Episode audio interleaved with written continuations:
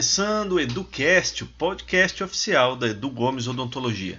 E hoje vamos falar de retratamento endodôntico. E o que é o retratamento endodôntico? Ele pode ser definido como a realização de um novo tratamento de canal. E quais são as causas para você fazer um retratamento? Pode ser um canal acessório, pode ser uma reinfecção do canal que não fez a obturação no tempo correto pós-tratamento de canal. Você tem que fazer é, rapidamente a, a intervenção para colocação de restauração ou de coroas ou de pinos radiculares. Não pode demorar muito tempo, porque isso pode reinfeccionar aquele canal. E o correto selamento dele também deve ser feito rapidamente. Geralmente, o paciente aparece com aquela sensação de dente crescido.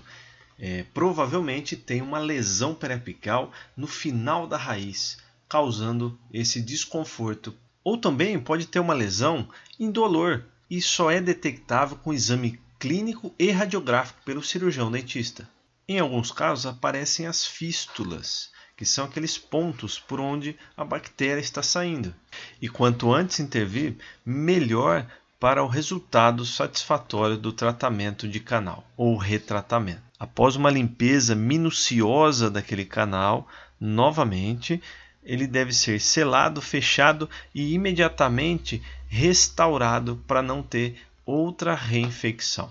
As formas de se fazer o retratamento pode ser convencional ou, em alguns casos, até cirúrgico. E na maioria conseguimos salvar o elemento dental sem precisar fazer a extração daquele dente e a instalação de implante. Então, após o término desse novo tratamento de canal, um recurso que a gente utiliza muito são os pinos intrarradiculares, para proteger a raiz e o dente de uma fratura posterior. Terminada essa fase, nós vamos para o acompanhamento radiográfico da lesão e desse canal que foi retratado.